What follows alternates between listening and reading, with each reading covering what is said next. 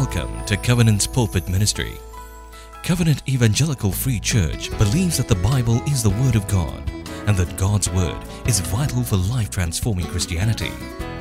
We trust that you will grow to know the Word of God and, more importantly, the God of the Word as you hear this message today.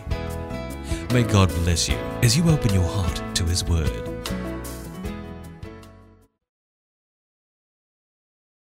Good morning. How many of you are feeling tired this morning? Show of hands.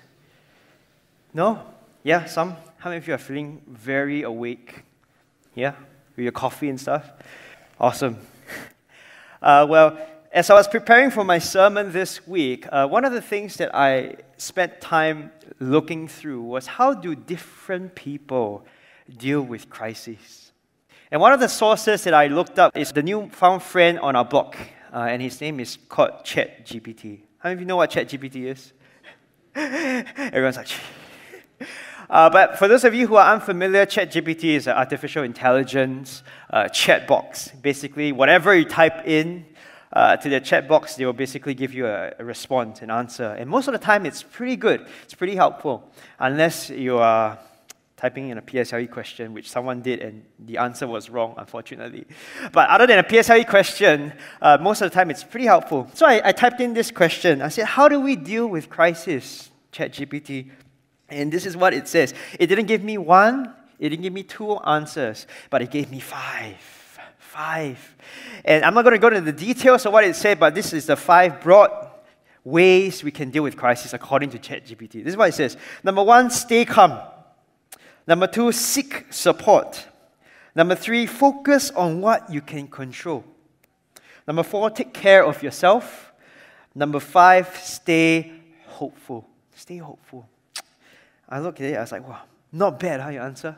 Uh, those online, please don't turn to ChatGPT now. Please focus on the sermon. Stay hopeful, okay? But you know, the last line of the response he gave me was what really shocked me, or rather what, what got me thinking, wow, not bad. It says, by taking these steps, listen, we can learn to navigate crises with greater ease and resilience and emerge from them with newfound strength and wisdom. I was like, wow. Jim. Not bad. And so can you imagine if someone searched online, how to deal with crisis? And, and this is the response as a representation of what the world thinks on how to deal with crisis. You know, but as we know, when it comes to crisis in our life, it, it goes beyond the help that we can provide. If you look at the response carefully, it's very centered on the individual. And we know that the help that we need during crisis goes beyond ourselves and even go beyond the help of our friends and family. So today, as we, as we look at the scriptures this morning, we're going to look at a better way, a better way than what ChatGPT has suggested. We're going to look at the, uh, not better way, but even the best way in terms of how we deal with crises in our lives through the lens of Daniel this morning. I titled today's sermon as From Crisis Room to Throne Room. From Crisis Room to Throne Room. I believe today that God wants to bring you, for those here on site and those online, from your crisis room to His throne room of grace as we dive into His passage. But before we do so, let me pray for us. Heavenly Father, we are grateful for all that You have done for us. Would You center us down right now? Remove every distraction. Open our eyes, our ears, and our hearts by the power of Your Holy Spirit so that Your word may take root and bear fruit in our lives. We give You praise and honor in Jesus' name. Amen. As most of you know, we are going through the book of Daniel this year uh, as part of our series for twenty twenty-three. And last week, Pastor Sharon began a new section, a pericope of, of, of the book of Daniel. And she, she began to introduce the, this story that Daniel was in of a brewing crisis. A brewing crisis where King Nebuchadnezzar, the ruler of Babylon, had a troubling dream that he had when he was sleeping. And as a result, it affected his whole being. And so he called upon his team of, of, of wise men and advisors. And he told them, here's my troubling dream. Could you help resolve this issue? Now, in the usual manner in, in the ancient Near East where, where a king has a troubling dream, Uh, they would usually tell the dream to their team, and the team would interpret the dream accordingly. But in this particular case, King Nebuchadnezzar somehow decided, you know what, I'm not going to tell you the dream. You tell me the dream I had, and you interpret it. And of course, none of them were able to, because there is no way they can figure out what that dream that the king had. But King Nebuchadnezzar was stuck in his ways. He said, you know what, either you tell me what it is, or you will be executed, as seen in verse six. And so we see Daniel here in a crisis, because he's part of the team of the wise men, even though he wasn't consulted, along with his three friends. He was in a crisis where his life was at stake. So that's where we left off last week from the story. And the question that, that left us last week was, what is Daniel going to do? What is Daniel going to do in the midst of a crisis where his life is at stake? And so this week we are going to learn from Daniel this morning two biblical principles in dealing with crisis in our lives, where we can go from the crisis room to the throne room of His grace. So would you turn your Bibles with me right now to Daniel two, seventeen to twenty-four. Daniel two, seventeen to twenty-four. The first principle we're going to learn from Daniel this morning is, in order for us to move from the crisis room to the throne room of His grace, we entreat God in prayer. We entreat God in prayer. Look with me to verse seventeen and eighteen.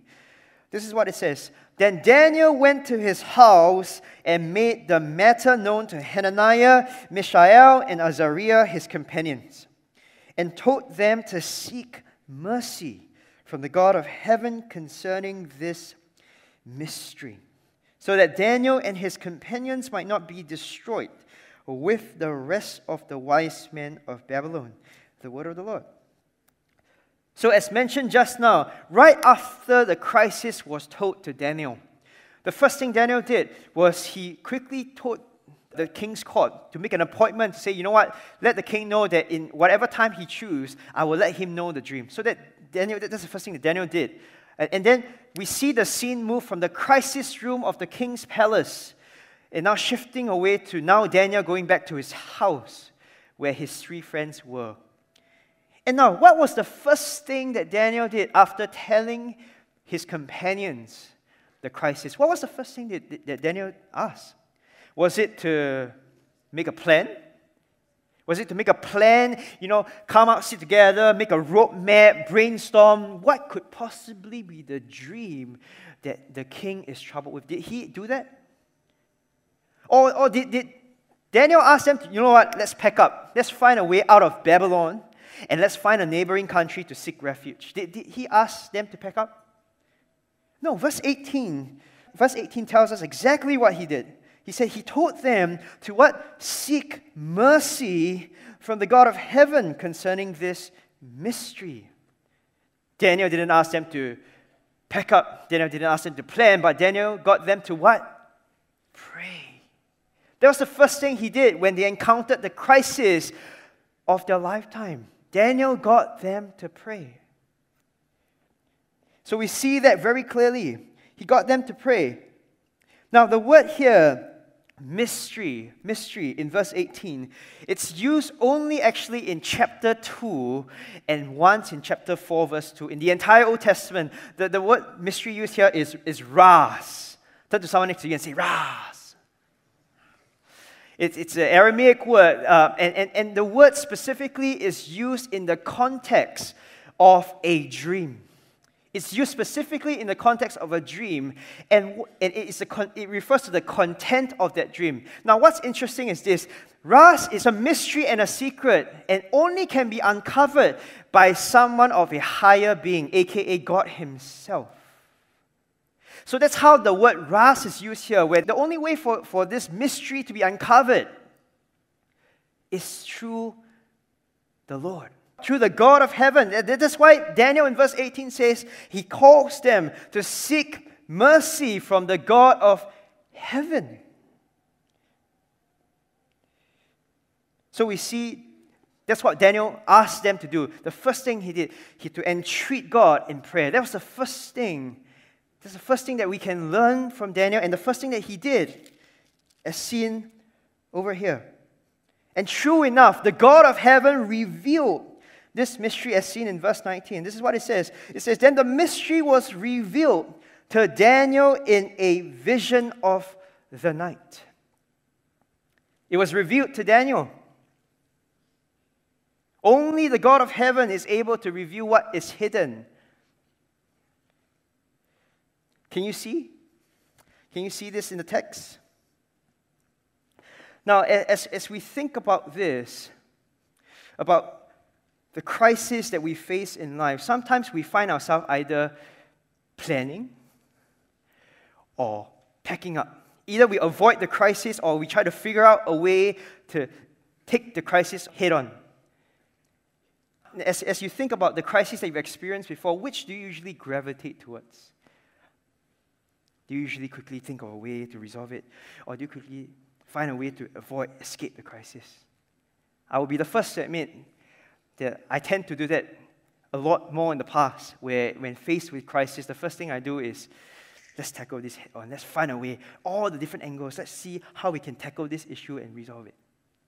So much so, I'm not saying it's a bad thing, but what happens is when this takes over and takes precedence and priority over first bringing the crisis before God.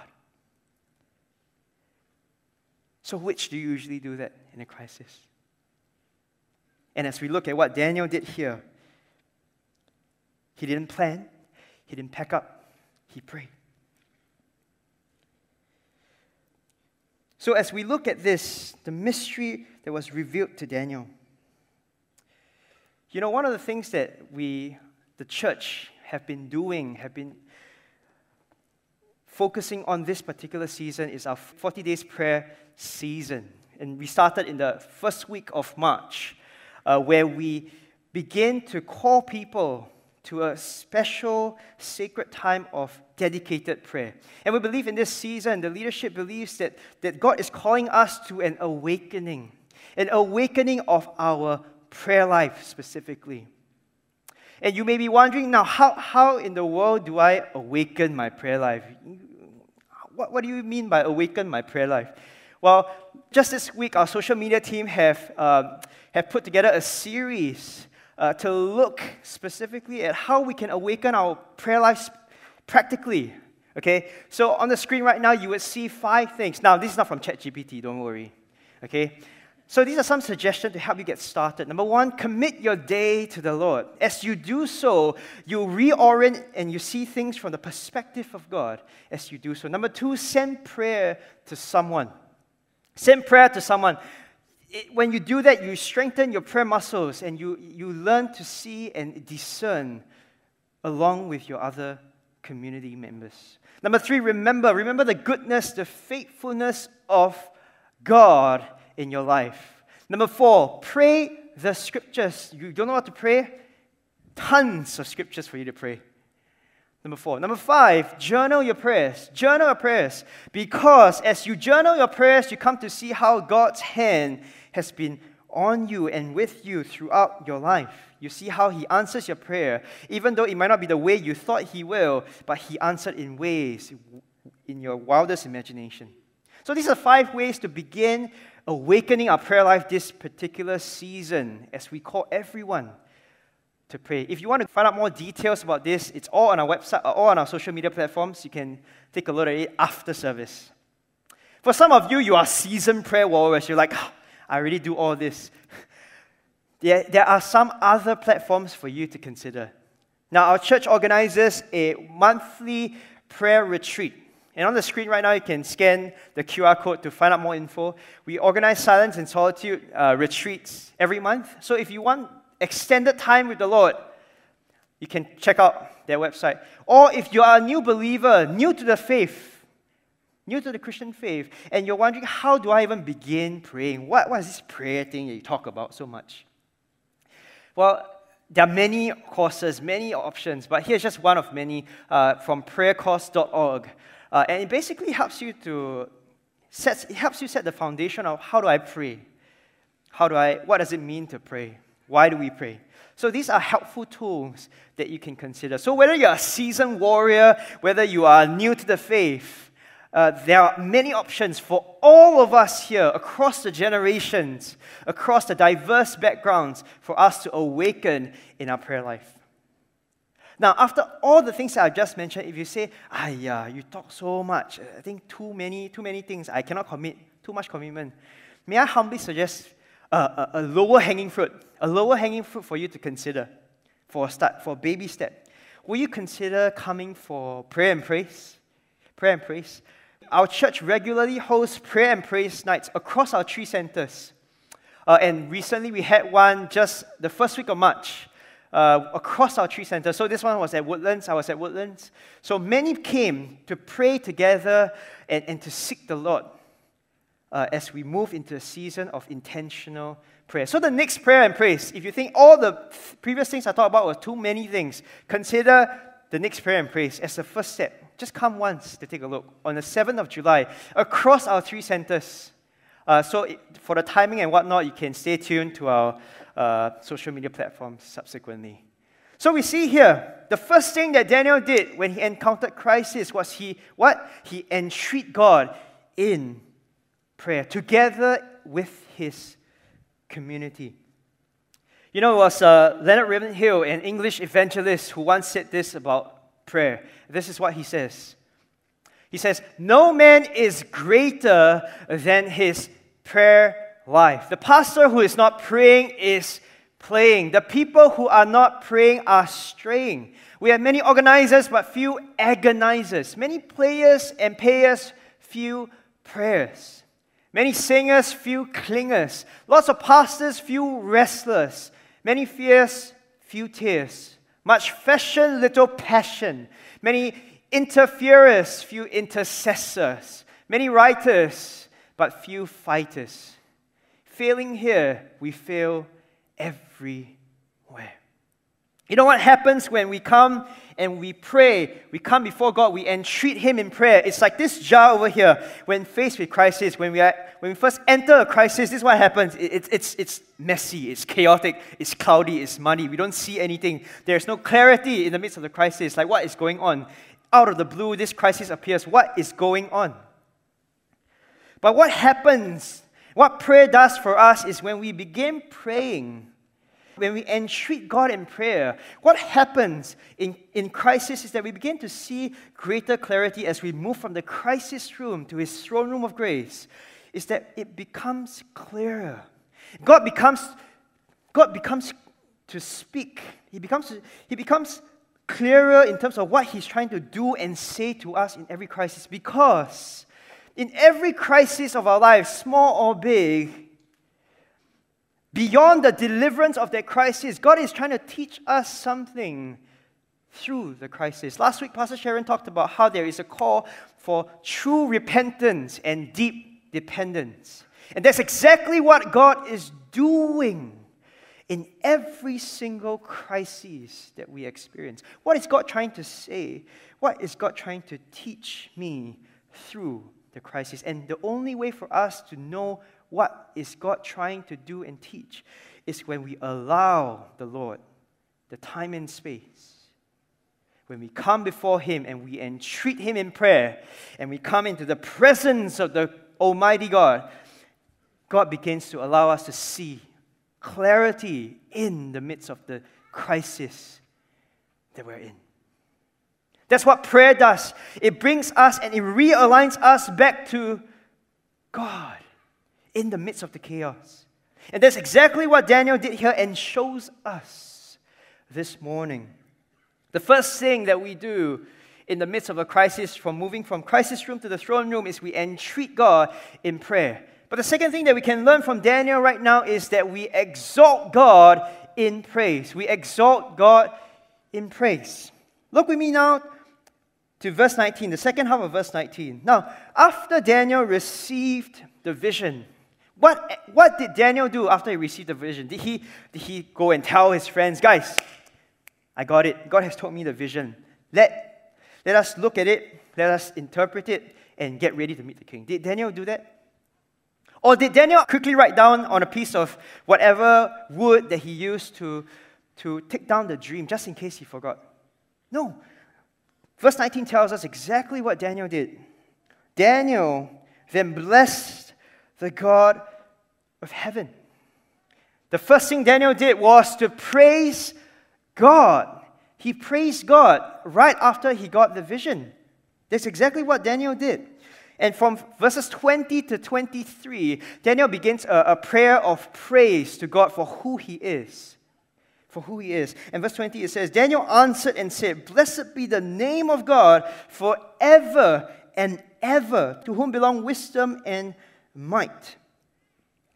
Here in verse twenty, we see Daniel calling and saying, "Blessed be the name." Now, the word "blessed be the name of God," the way it's being used here in the original, uh, it's this idea of a continuous, never-ending praise to God.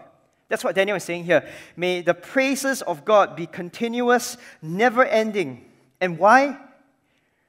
Because he recognized the character of God, the character of God that is unchanging and unfailing. And as a result, when he prayed, when he began to see clarity in the midst of his crisis, he began to see that God has never changed.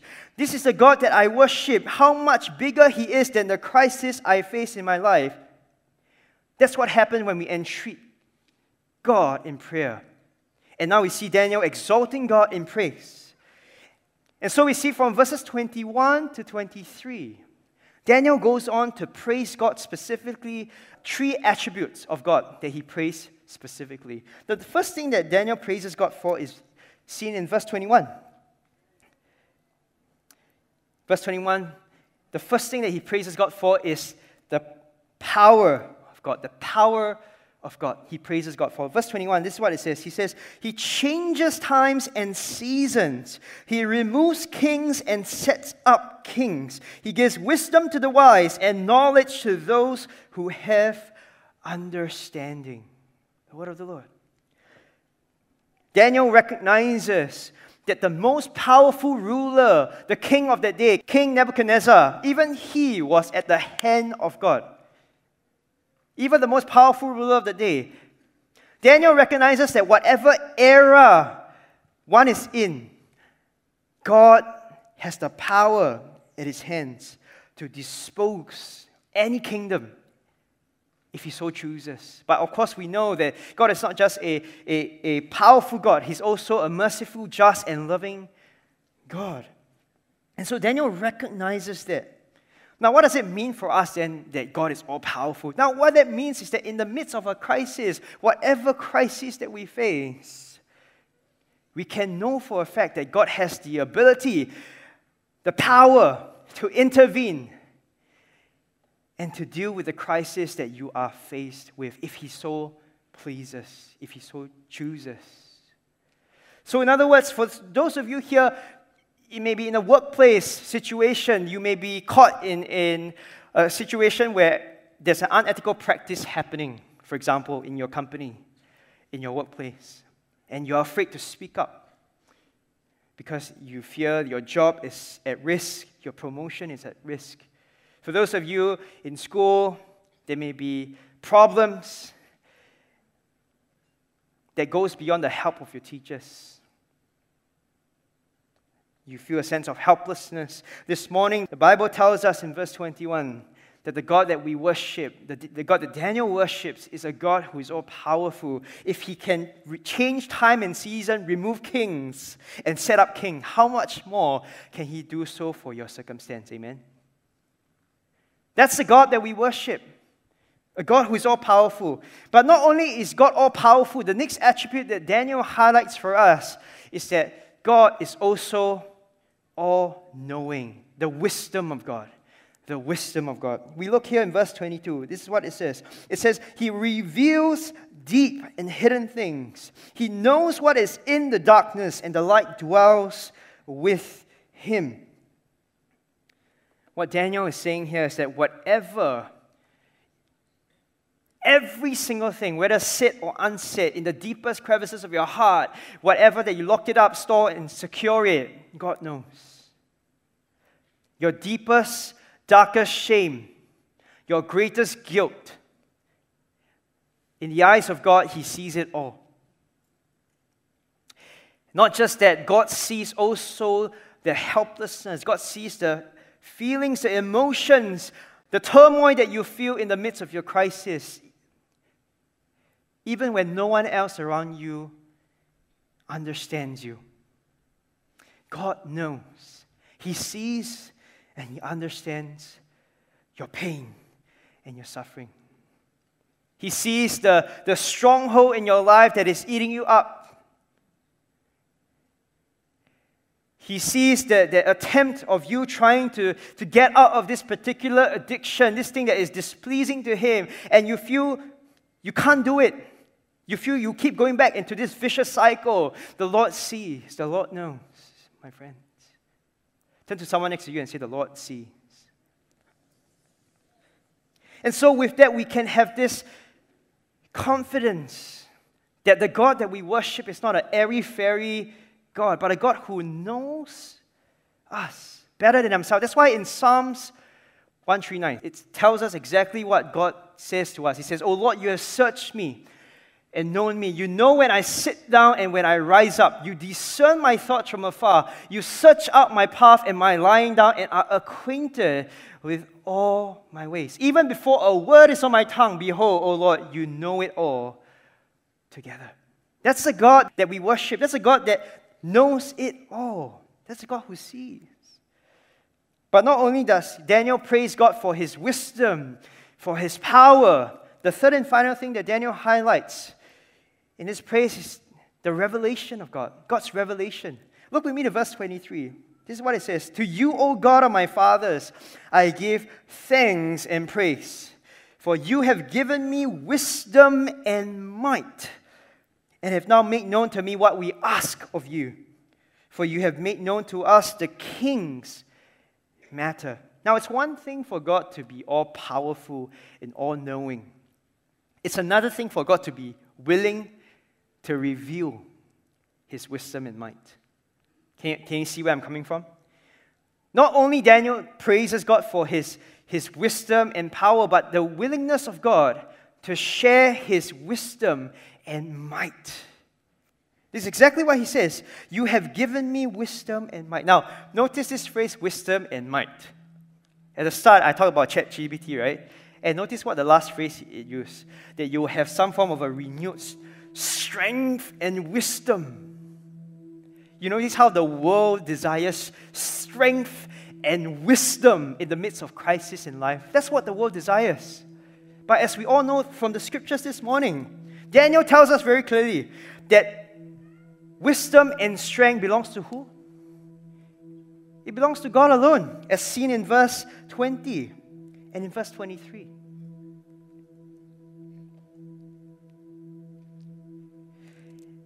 And you know, we see what happens when we entreat God in prayer and when we exalt God in praise. We see the outworkings of it in the life of Daniel himself. We see that right at the start in verse sixteen. There was this audacity, there was this faith in Daniel, where right after the crisis was told to Daniel, the first thing he said, "You know what, tell the king, I will let him know the dream." Yeah, so can you see that audacity that he knows, because he knows who God is, the God that he worships, that is bigger than whatever mystery that the king had, the God of heaven and earth has the answer. Can you see that audacity and that faith? And we see that once again in verse twenty-four. At the end of verse twenty-four, we see when, when Daniel speaks to Arioch, the king's guard, he says, "Bring me in before the king, and I will show the king the interpretation." Now, once again, we see the faith of Daniel. Now, it's one thing to receive the revelation of the dream, and it's another to, to, to have the confirmation from the king. And even before Daniel actually even seen the king, there was this confidence and faith in God once again to say, whatever, the, whatever God has given me is exactly what the king needs to hear. Can you see the faith of Daniel?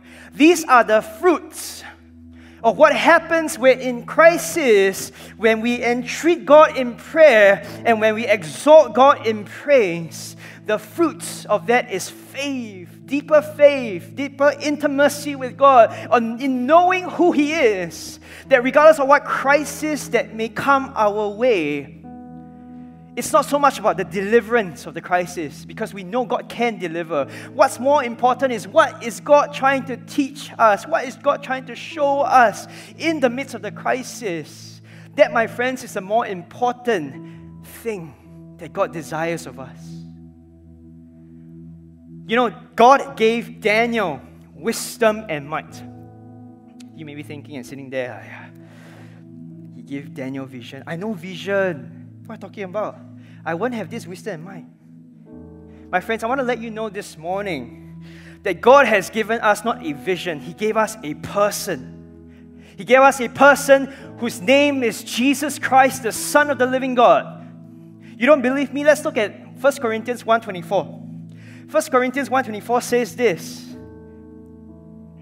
"But to those who are called both Jews and Greeks," listen to this, "Christ, the power of God and the wisdom of God."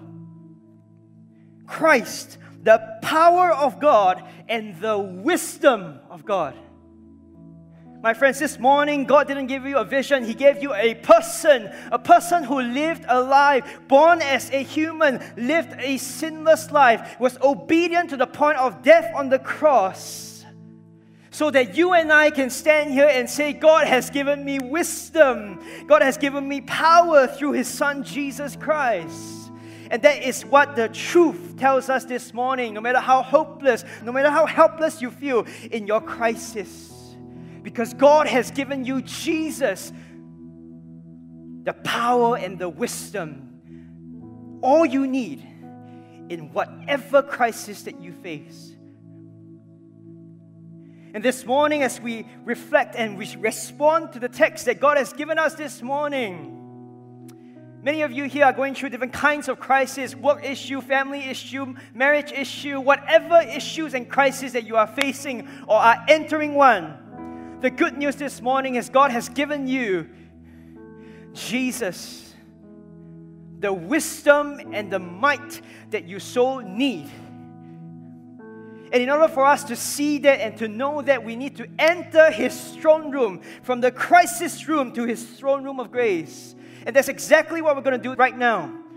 We're going to do that and, and spend some time in response to Him. So often we, we rush off after service, rush here, rush there. We bring that, that busyness into the life of our church.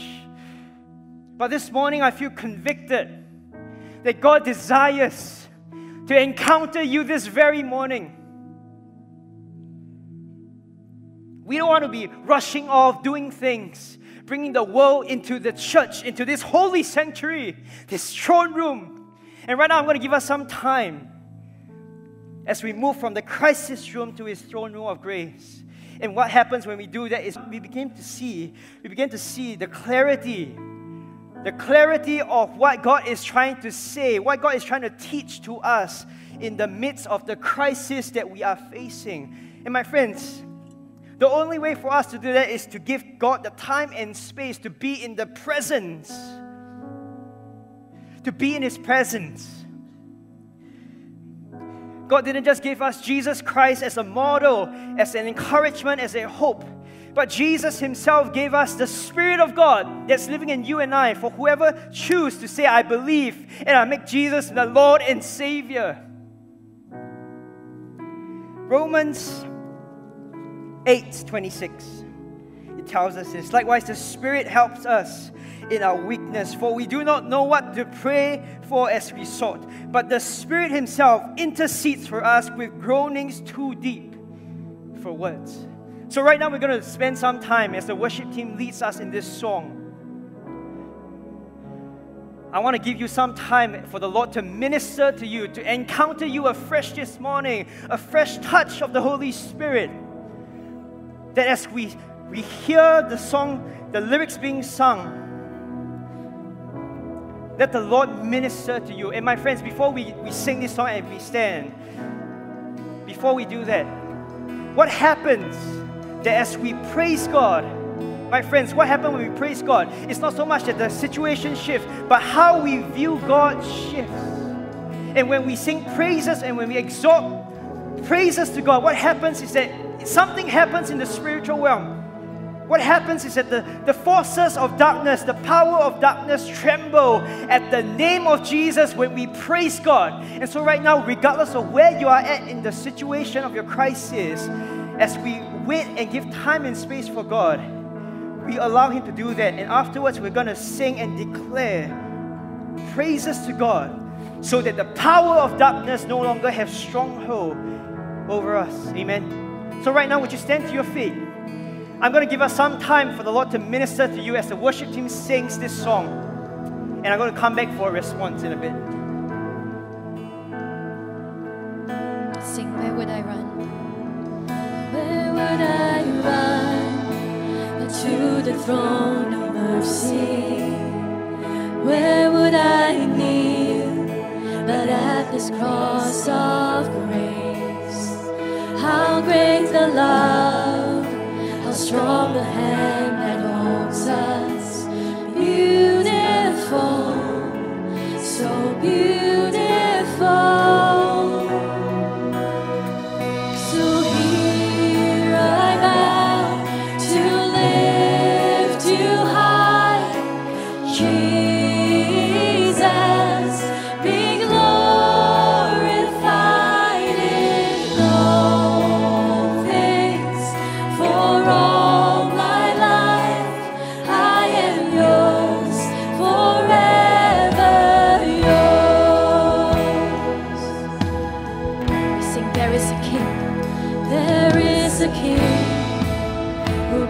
Stars of healing, there is a sign who came in grace and truth. How great the love that carries us to kindness! Wonderful, you're wonderful. We bow before you, Lord. So here I bow.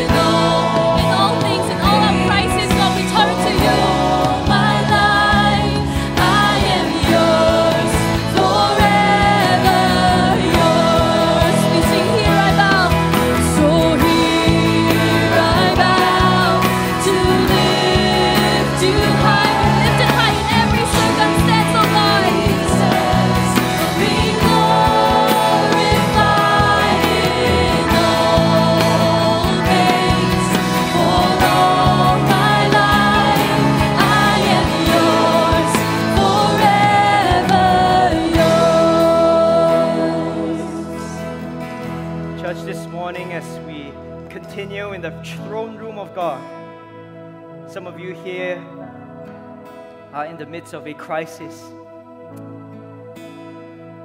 and you feel a sense of helplessness and hopelessness. The Lord this morning tells us that He has given you not a vision but a Savior, Jesus Christ.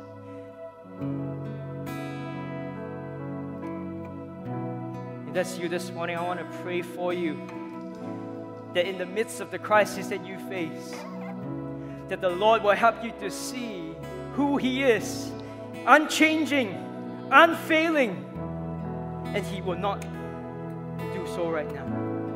So if that's you this morning, would you lift your hands all across the room? If that is you this morning, I want to pray for you. Are there anyone? Yes, the Lord sees your hands across the room. Father, you see the sins that are raised this morning. We come before you in the throne room with fear and trembling, but at the same time a sense of warm embrace, because we worship a God all, who is all-knowing, all-powerful, but all-loving as well. Lord, would you come, reveal yourself to us in the midst of the crisis to help us to see what you are trying to teach us, what you are trying to grow us, so that through this, our faith, our intimacy with you will grow stronger, will grow deeper. So God, help us this morning to do so. Pour afresh your Holy Spirit this morning. Oh Lord, come. Come, Lord Jesus. So I pray for my dear brothers and sisters as they continue on in this crisis, that they will not journey alone, then you will find people along just like Daniel to pray with them, so that through this crisis they will give all glory to you and look back and say how good, how faithful you have been, and how faithful you will be in my future crisis. We give you praise and honor in Jesus' name. Come on, let's sing the bridge. Come on. Let's sing this together. God, here and now, be lifted high. Here and now, be glorified in our circumstance and all of our lives. You be glorified, O Lord. God, here and now, be lifted high. Right here and now, be glorified. God of heaven and earth, God who brought me back to life, I am yours forever, yours. God here and now, be lifted high. Right here and now, be glorified. God of heaven and earth, God who brought me back to life, I am yours forever,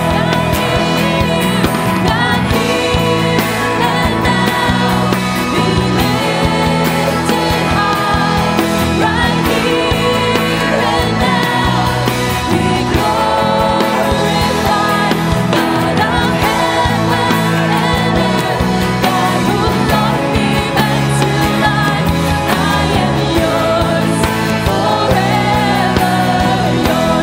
We sing, oh praise the name, oh praise the name of the Lord our God. We praise your name, O Lord, forever, forever, Lord. For endless days we will sing, Lord. You deserve all our praises, Lord. Oh Lord, our God, we lift our voice to you. Oh, praise the name of the Lord our God. Oh, praise His name forevermore. For endless days we will sing your praise. Oh Lord, oh Lord our God. Oh Lord, oh Lord our God. Oh Lord, oh Lord, our God. Hallelujah. We praise you, Lord.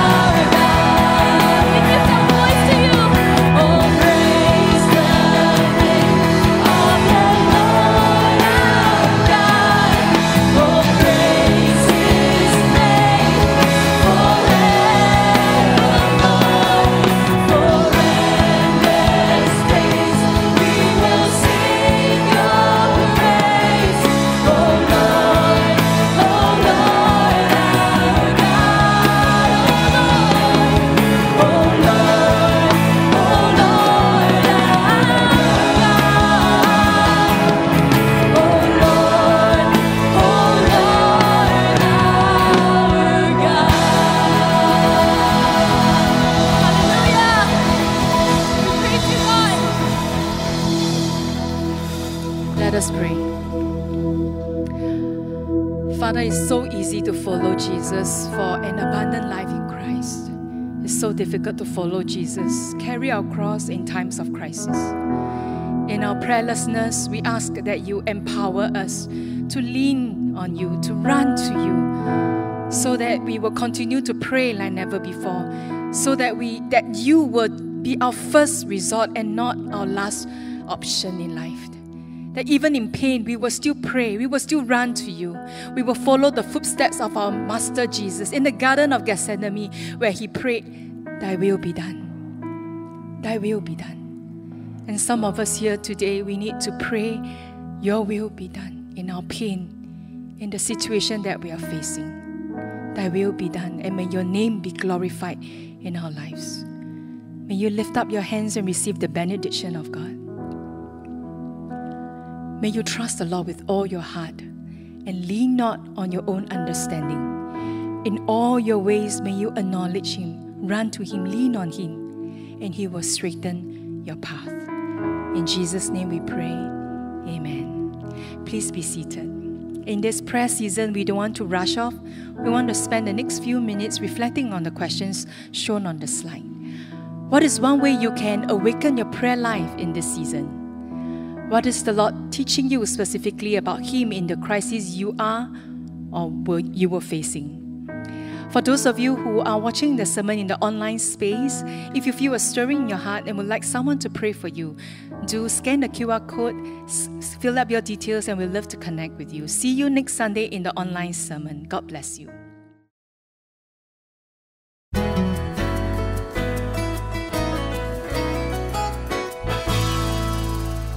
We're glad you had spent some time listening to God's Word, and we hope that the message has ministered to you. You can visit us at w w w dot c e f c dot org dot s g for more sermon titles. God bless you in your spiritual pilgrimage ahead.